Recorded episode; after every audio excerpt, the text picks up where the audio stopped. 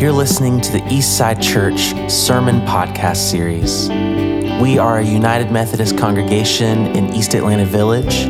We seek to be creative, historic, inclusive, and justice oriented. We are thrilled that you found our podcast, and if you'd like to learn more about our community, visit our website at eastsideatl.org.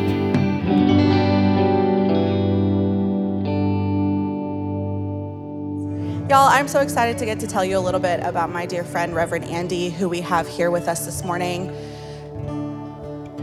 Did I, I just hear whisperings, I don't know. Um, so, Andi is an incredible human being. That's just over here. But on this side, she's done such incredible things as well.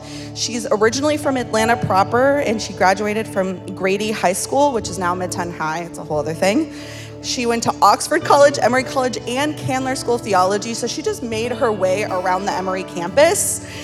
She is an ordained elder in the UMC, has served churches in various roles in Atlanta, Rome, including Aragon, which is in fact my town, in case everyone didn't know about that. I have a town in Georgia called Aragon. Currently, she serves as the co pastor of Neighborhood Church over in Candler Park Andi loves all kinds of music. She loves gardening, a good savory scone. Ooh, me too. And helping people and communities grow through creativity, courage, and cooperating with God.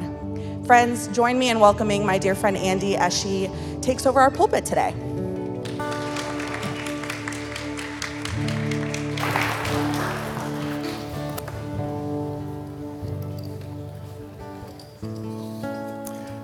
Good morning. If we haven't met yet, I'm Andi. It's a gift to be with you all this morning. Um, I don't know if I shared this with Karina, but like I grew up in Ormewood Park. So I grew up like literally down the road. If you know where Zestos is, I grew up two blocks from there. Um, lived there till I was 11.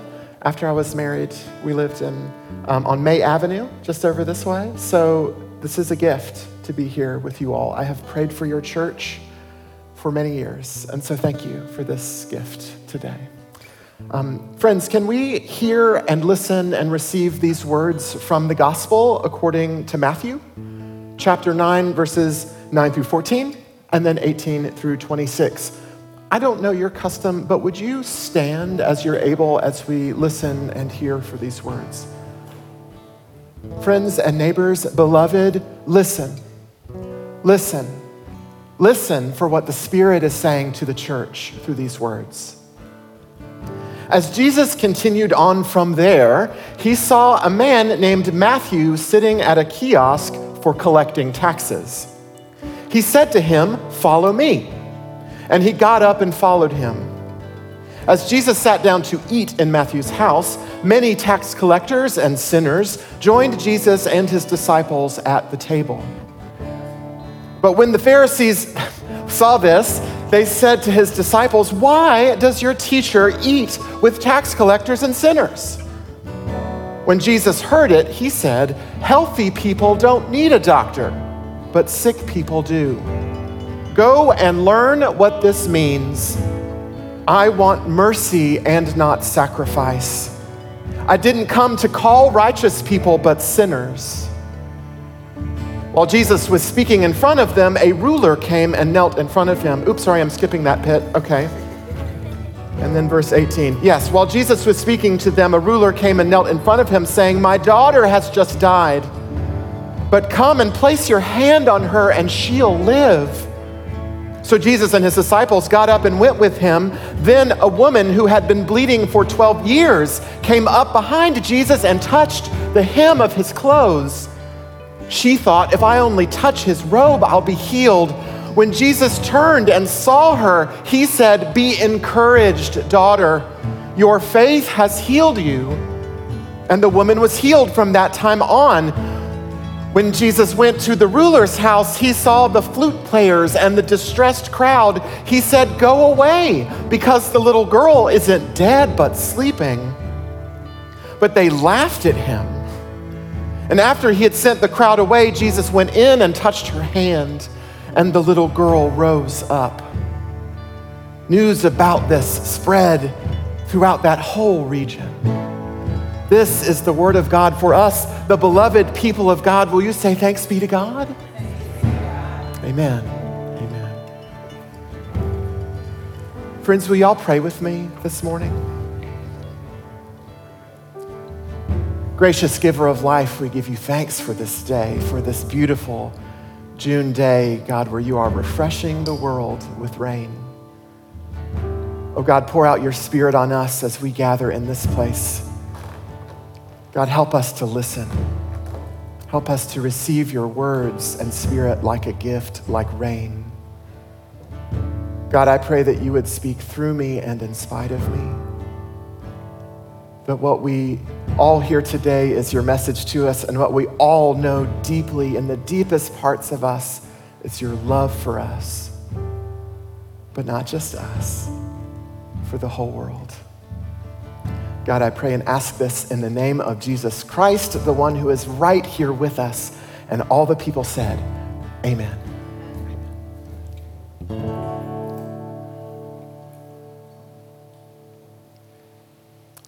So, have y'all ever heard of this thing called social media?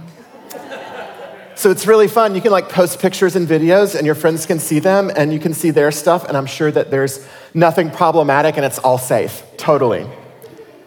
Okay, just kidding. Um, I'm guessing that most of us interact with social media pretty much every day in some capacity for work or to keep up with friends or public figures or you know to stalk that prospective partner or to keep up with that former partner. I'm not naming any names, I just hear that's a thing. So I've been active on several platforms over the years, and I had a Facebook account in the early days when you had to have like a college or university email to like even get on the thing. And you know, I lurk on Twitter. I've lurked there for a while, and I recently, you know, tried to give Instagram a shot. Um, I don't have a TikTok, but I do receive curated selections from my friends. So, when you get into a whole brand new kind of um, social media thing or channel or whatever we call each of them, there's always like different rules, right? There are different ways that they work. So, you know, Facebook works differently from TikTok, which is different, of course, from Twitter and so on. You know, they all have these distinct frameworks for how you connect with other people. So, Facebook Friends Uh, it's automatically a mutual connection, right? Like you see their stuff, they see yours if you're friends. But you know, Twitter and Instagram or others are sort of unilateral. You, you follow an account and then sometimes they follow you back, but not always. You know, like I follow Taylor Swift and she hasn't followed me back yet, but I'm not mad about it, okay? so I mention all of this because in our gospel reading for today, that we just heard, there are several social interactions between Jesus and other folks. And these interactions connect Jesus with these people in ways that are significant and also scandalous. And if you have been to church for a little while, in church, listening, absorbing this whole church thing, then you often hear language of following Jesus, right? It's shorthand for becoming a disciple of Jesus, one who looks to practice the way of Jesus. We talk about becoming a follower of Jesus, learning from our rabbi, Jesus, because that's the language that the gospel writers use. And I don't know about you, but I grew up in church and I went to Sunday school and all that. And I often imagined those stories where Jesus is inviting people to follow him um, I mentioned those to be a little bit odd. I don't know how they show up in your mind. But Jesus says, Follow me. And, and the fishermen in my mind kind of like, you know, they were fishing and then they go, ding. And they like turn into zombies and they drop their nets and they just, they just start following Jesus around, like literally, right? Just kind of like, you know, mindless kind of characters just following Jesus around wherever he's going. But if we dig into the text, I don't think it's that way at all, actually. It's much more mutual and organic, this following life. Let's take a look at that. So, in verse 9, it reads uh, As Jesus continued on from there, he saw a man named Matthew sitting at a kiosk for collecting taxes. He said to him, Follow me, and he got up and followed him. So here we have Matthew, who is, gasp, a tax collector. You know tax collectors, right? they're not IRS agents, right? IRS agents have rules and regulations. In the first century, tax collectors for the Roman Empire were absolutely despised because they had little rules other than bring Caesar money. And so they functioned a little bit like independent contractors for the occupying imperial forces. They collected, ta- they collected taxes for Rome, yes, but then they often charged more than they were supposed to, and they collected the difference. They pocketed the difference for themselves. It was a lucrative job, but in the first century Palestine, it meant collaborating with the occupiers literally working with them to extract wealth unjustly from their neighbors. So, by choosing to be a tax collector, you were choosing to break relationship with your indigenous community.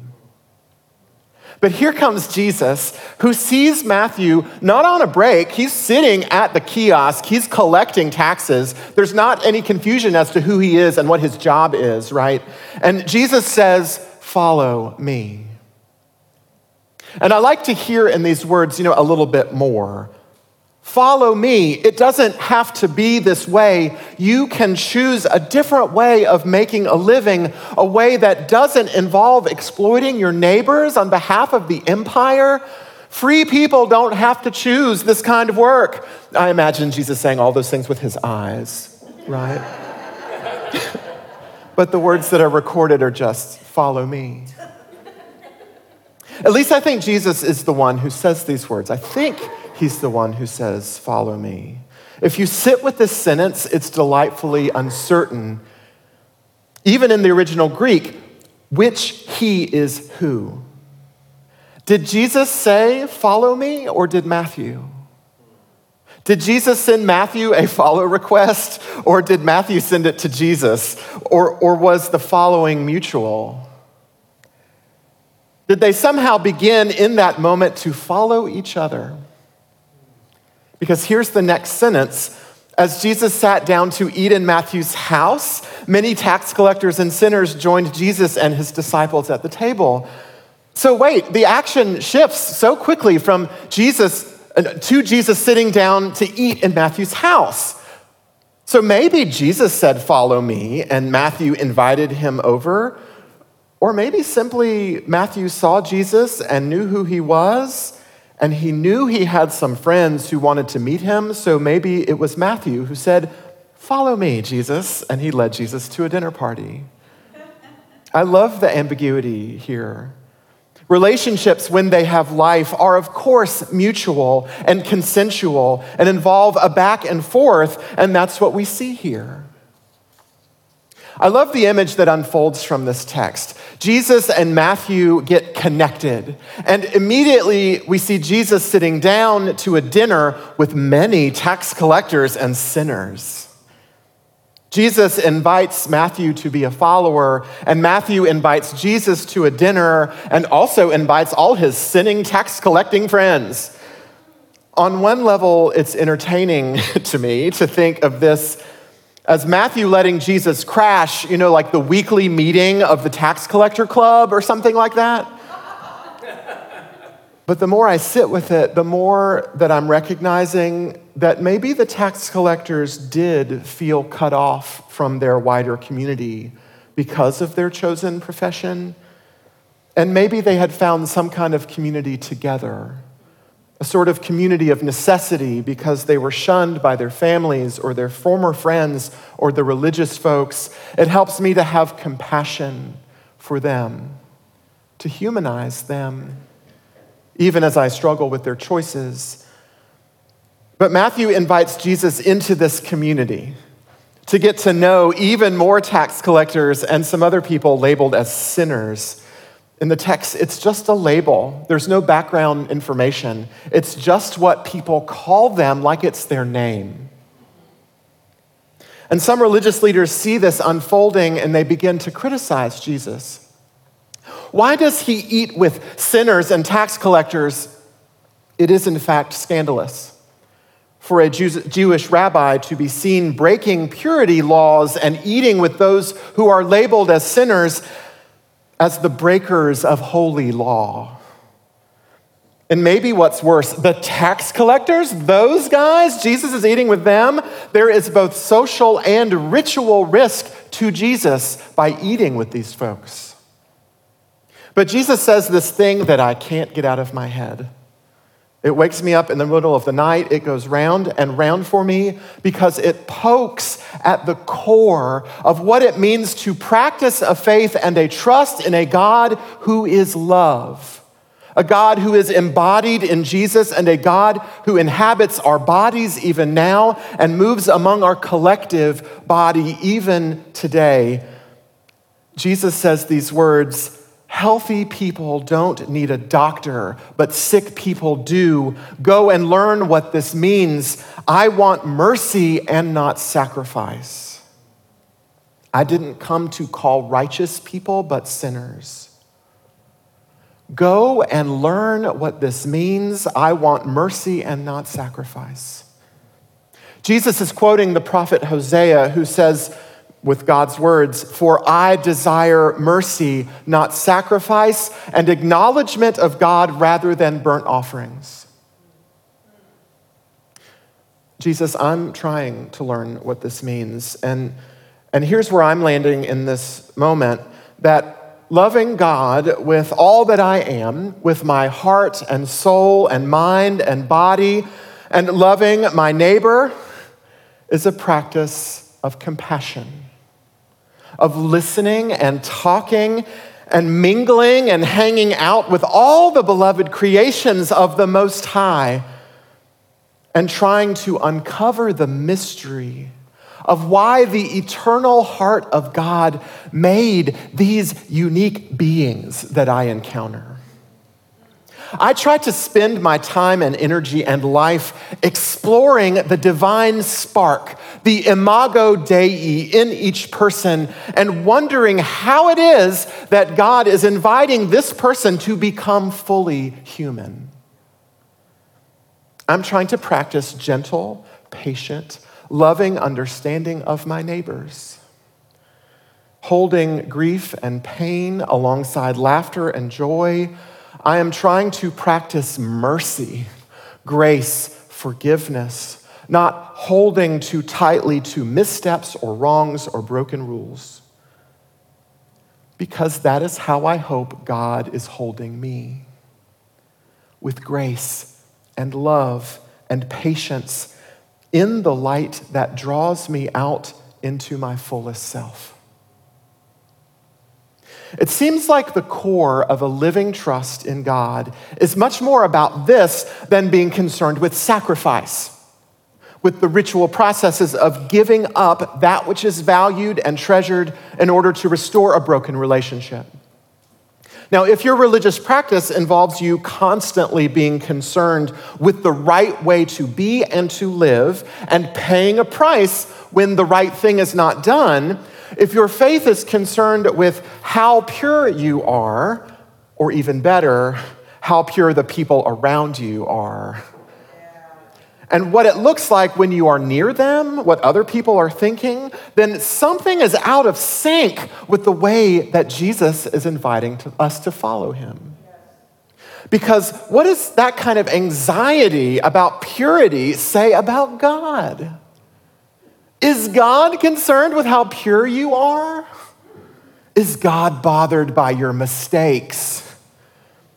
I would suggest that God is not damaged by your mistakes and imperfections, and that our faith is more about recognizing the mysterious and mischievous presence of the living God at work in our lives and in our world. It's more about that than making spiritual payments to be whole again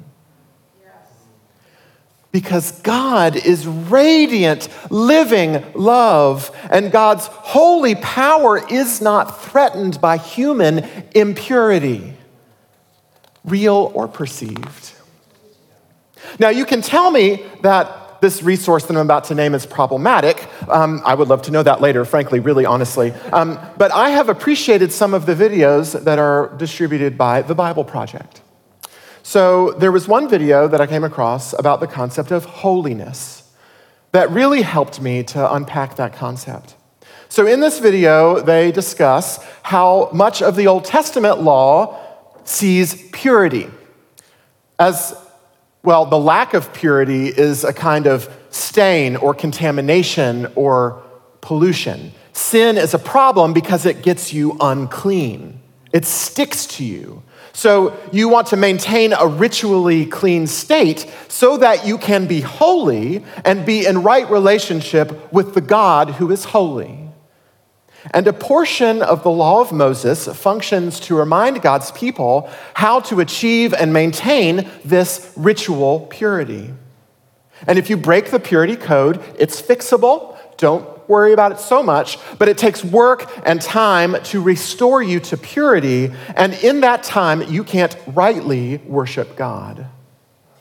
So when Jesus eats with sinners and tax collectors, or in the later verses, when he touches a woman who is bleeding or the dead body of a girl, Jesus is breaking this ritual purity code. He becomes ritually unclean in the eyes of the law and the religious law enforcers. But here is the deal that the Bible Project helped me to see that God's holiness is not threatened by human impurity. Jesus is God in the flesh, and Jesus radiates with God's holiness. And this power is not threatened by impurity. In fact, it has the opposite effect. The presence of God in Jesus can make people and situations clean. So rather than Jesus being made ritually impure because of his interactions with a touch, with a gesture, with a word, Jesus can make things whole and healthy again. God's light illumines the darkness. God's power is not diminished by human mistakes. God's holiness is not in question. And so we don't have to be concerned with sacrifice in order to maintain our purity. We can embody and incarnate God's holy power in our lives and in our communities through a practice of mercy. We can reach out and eat with our neighbors and touch the sick and the hurting. We can work with God to bring the dead to life without worrying about our own condition. In fact, our spiritual condition is made more alive and radiant when we cooperate with God in these ways. Y'all, there are a lot of people in this world concerned with purity. And I try to have compassion for this way of thinking, right? If you have been taught that you must be holy as God is holy, and that you can live, you have to live in narrowly defined ways in order to be holy, then I can understand their concern. But when politicians today describe an awareness and engagement in history, power dynamics, and culture as being a woke mind virus, then we have entered into language that equates a way of thinking as a kind of impurity, a contagion. There are a lot of folks concerned about the purity of culture, of family, and religious institutions. And, you know, funny story, this concern is often connected to the preservation of white supremacist power. Y'all, coming out as a trans person and serving as a pastor in the past couple of years has been an interesting experience. And as I have found myself a literal talking point in presentations made by people looking to preserve the purity of the church. Y'all, queer people of all varieties are under attack these days, if you haven't noticed. And the language thrown around about us is often connected, at least on the surface, to a kind of social purity. We can't have these folks in our churches. We don't want to be led by them. We might become like them. It's like the strange but logical conclusion of the old church saying don't drink, don't dance, don't chew, and don't go with them that do. the way to maintain the purity of one's life. Is this new to y'all? Surely not. Oh, my Lord, come with me. Just a short drive down the road. Okay. Woo. the way to maintain the purity of one's life and therefore the purity of one's community is to break away and cut off relationship with the seemingly impure people. Well, you might like them, but sacrificing the relationship is the only way that you can be holy.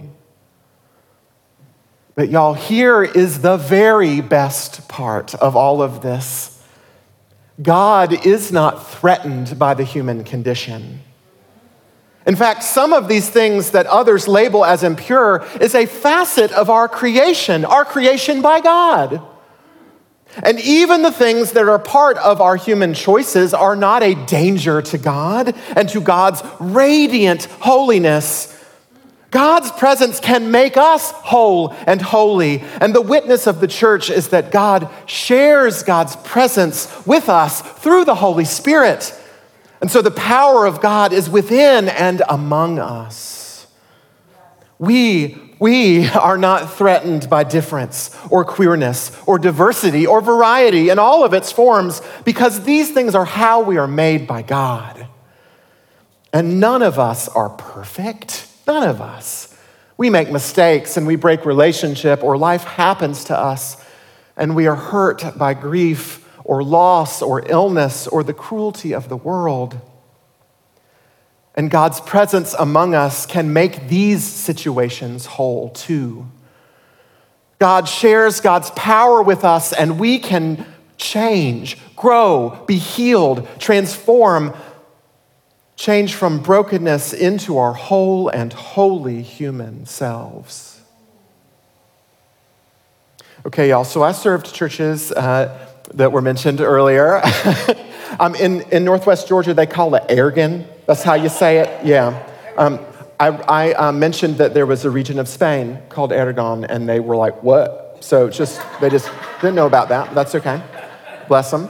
Um, so in Northwest Georgia, in the churches that I served, um, there was functionally a sort of two, at least two types of people in the world, right? There were the church people, and then there were the not church people. And I would talk about reaching out to our neighbors, getting to know some of the people in our very small town.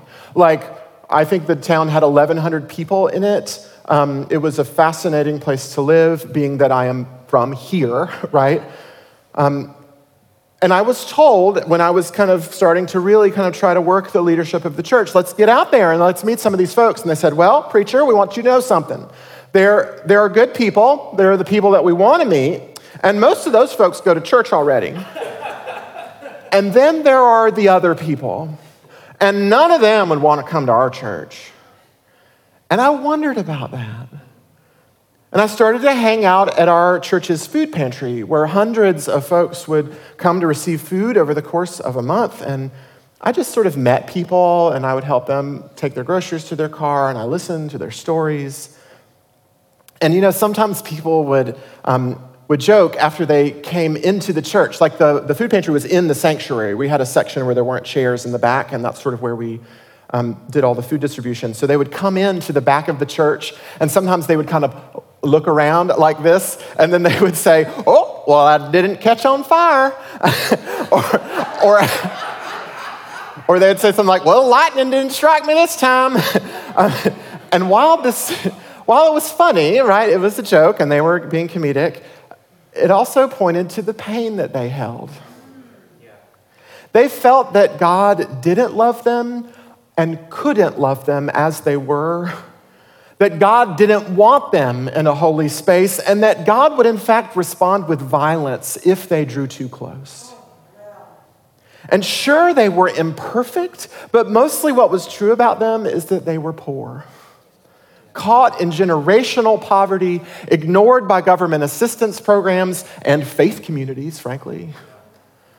And I began to wonder if there was any place in a church for someone whose life was bleeding away who was labeled as a sinner, who was breathing but whose heart felt dead inside. In other words, was there any place in the church for bad people? Was the church only for good folks? And then I remember. Jesus says, I have come not for the healthy, but for the sick. Go and learn what this means. I desire mercy and not sacrifice. Y'all, if we are Jesus followers, if that is our commitment, Jesus is also following us around with us, guiding us, whispering in our ears, empowering us. And we share his power to reach out and to touch the sick and to make things whole. We have the power to bring the dead to life we can eat with sinners and gasp even the tax, tax collectors. We can bring liberation and restoration to our communities. It is not our purity, our power, or our holiness, but the power and holiness and radiant love of God working among us and inside of us that does this. And it is up to us to practice applied mercy. to ourselves and with our neighbors so that we can build the beloved community restored and free. Mercy and not sacrifice. May it be so, friends. May it be so.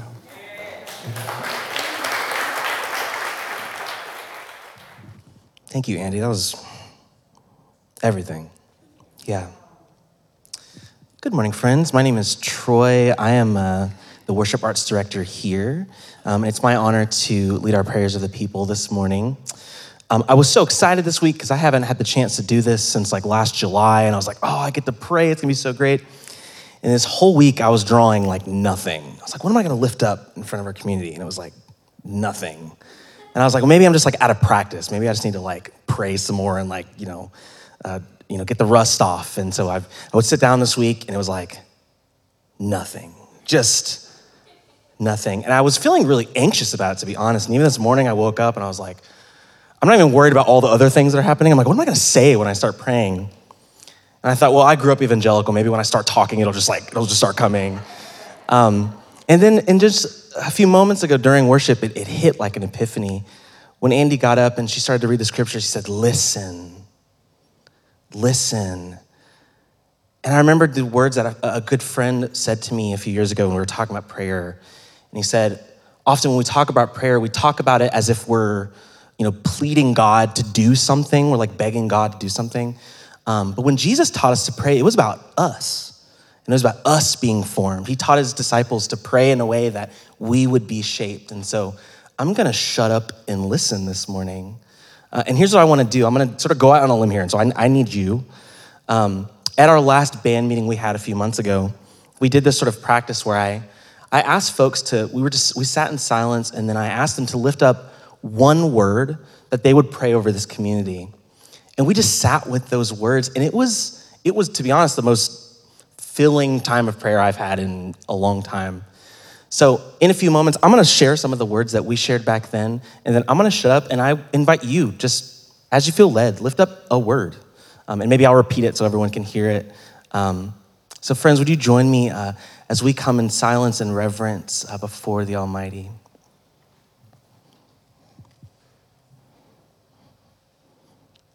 The words of, of, of hope and life that were shared um, by our, our band a few months ago were, were hope leaven, participation, love, sustenance, healing, mystery, and authenticity.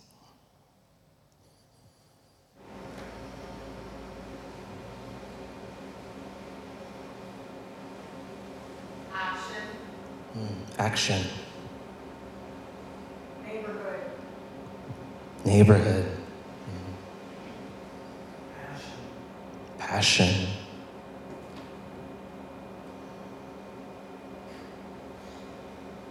Curiosity. Mm, curiosity. Hospitality.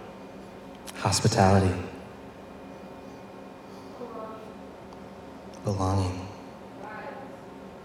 Say it again. Guidance, yes.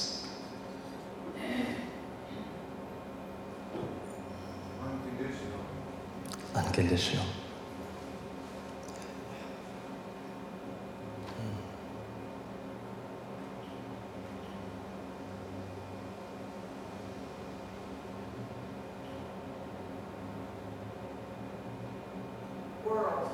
World.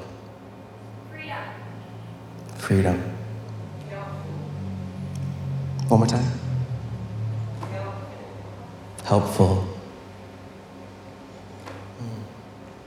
I'll lift up peace. Trust? Brokenness. Mm. Brokenness. Happiness.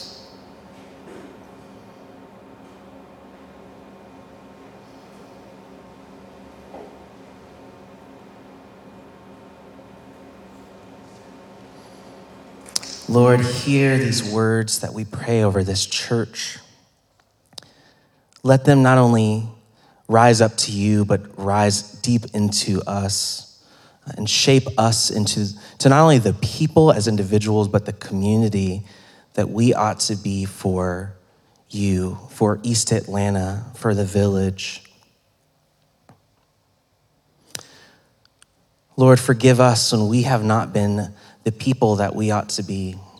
Uh, forgive this church when we have not been the church that we ought to be. Forgive your church abroad when we have closed the doors. Friends, I now invite you into a time of silent confession uh, as we, we, we think back on this week.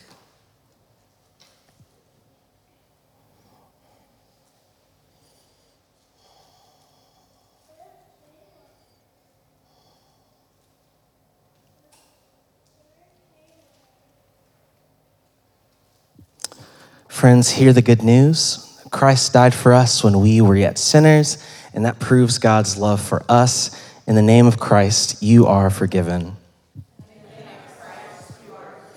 Hallelujah. Amen. Friends, I now invite you to pass the peace with one another online or in the room. Peace be with you. Friends and neighbors, with eyes wide open and heads held high, I wish to send you out with a benediction, a good word, a blessing. First, um, I believe that next Sunday you will be hearing from my co pastor, Angie Woodworth. We happen to know each other a little. It's going to be great. So come back next week. She'll be fine. She'll be great. She'll be wonderful. Um, and I also commend to you, I'm not supposed to say this probably, but I commend to you Reverend Elaine, who will come just in a few short weeks. I know her, I love her, I trust her.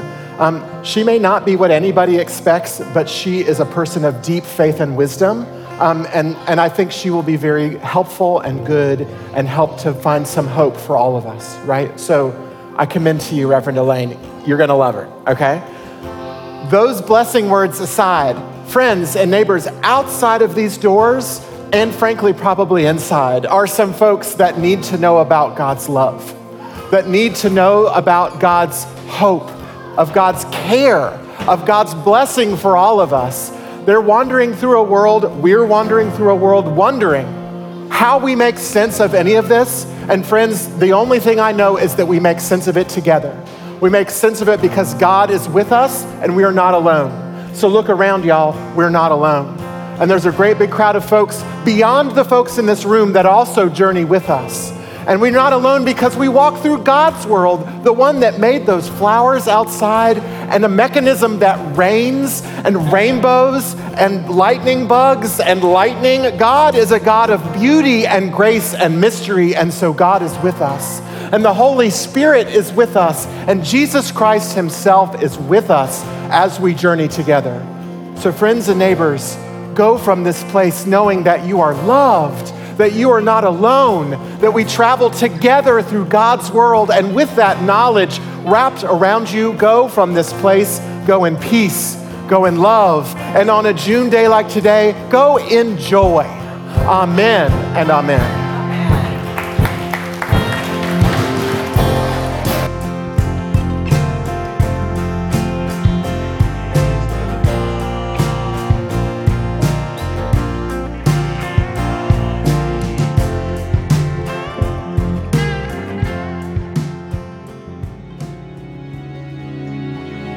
That you've enjoyed this week's message, and we look forward to connecting with you soon. If you'd like to experience our full church services, you can find them at youtube.com slash eastsidechurchatl. And if you'd like to support the work we're doing here at Eastside, you can find our giving portal at our website, eastsideatl.org. Be well.